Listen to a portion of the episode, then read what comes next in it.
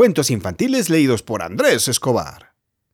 Hoy vamos a leer El zorro y la nieve. Pero antes, quiero mandar un saludito muy especial a nuestros nuevos Patreon. A Alonso Sánchez de 4 años, él es de Puebla, México, y le gustan nuestros cuentos cada noche. Y también a Carla Ivana, que le ha gustado mucho el cuento del ratón Sánchez. Vive también en Ciudad de México. Este cuento es para ustedes.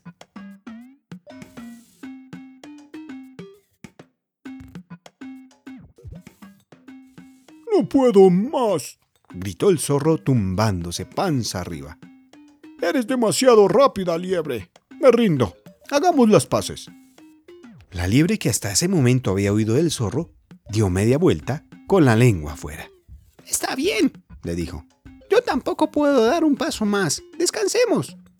Y los dos animales se quedaron un buen rato tumbados en el prado, cansados de tantas carreras. Todos los días ocurría lo mismo. El zorro corría a atrapar a la liebre. Y todos los días la liebre corría para que el zorro no la atrapara, hasta que caían rendidos y decidían almorzar zanahorias. Era primavera. El prado estaba salpicado de flores. Aquella mañana, una llovizna lo había regado todo. El zorro, que poco a poco se iba recuperando, giró la cabeza y a lo lejos divisó el arco iris entre las montañas. Mira, liebre, el arco iris.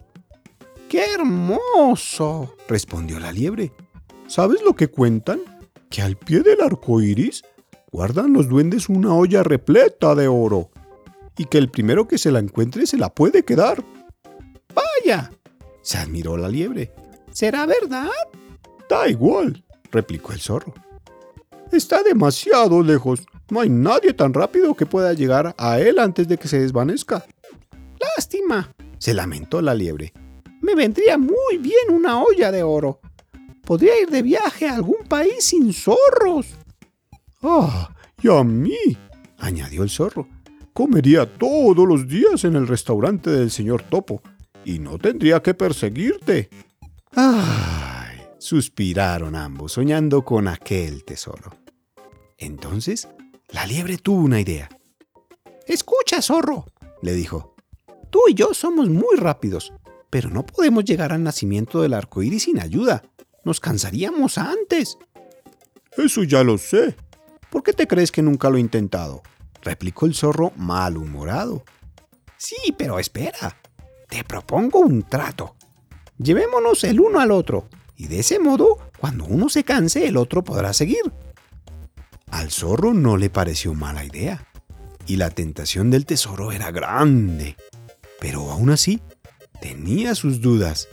Yo puedo llevarte sin problemas, pero tú, ¿estás segura de que podrás cargar conmigo? Lo intentaremos, respondió decidida la liebre. ¡Vamos, sube! No muy convencido, el zorro subió al lomo de su compañera. Al comienzo se tambalearon un poco, pero cuanto más rápido iban, más seguro se sentía. ¿Lo ves? dijo la liebre llena de alegría. Sí que puedo. Es verdad, reconoció el zorro. Rumbo al arco iris. La liebre corrió y corrió, y el arco iris cada vez se veía más y más cerca. Pero a mitad del camino la liebre se quedó sin fuerzas. Entonces, tal como habían quedado, el zorro tomó el relevo y corrió a toda velocidad, pues estaba de lo más descansado. El arco iris se veía cada vez más cerca y más cerca, hasta que, agotado, el zorro por fin lo tocó con la punta del hocico. ¡El tesoro, el tesoro! gritó. ¡Hay que encontrarlo! Y los dos compañeros emprendieron la búsqueda de la olla dorada. Miraron en todas partes, arriba, abajo, a un lado y al otro. El zorro llegó incluso a meter el hocico entre el color rojo y el naranja. Pero nada. La olla prometida no aparecía por ningún lado. Hasta que la liebre exclamó. ¡Aquí, zorro, aquí!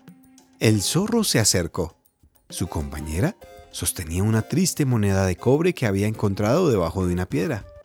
¿Eso es todo? Se enfadó el zorro. No hay más. ¿Toda esta carrera por una moneda? Presa de su mal humor, el zorro arrebató la moneda a la liebre y la arrojó tan lejos como se la permitieron sus fuerzas, gritando ¡Qué porquería de tesoro! La liebre se puso a reír. No tiene ninguna gracia, protestó. Pues claro que sí, zorro. ¿Es que no te das cuenta? Estamos debajo del arco iris. Entonces, los dos animales comprendieron lo maravilloso de su viaje y, tumbados en la hierba, admiraron el arco iris. Y aquí termina la historia del zorro y la liebre, pero no la de aquella moneda. Resulta que se la encontró una urraca, que luego se la dio a un búho, que se la gastó en un helado.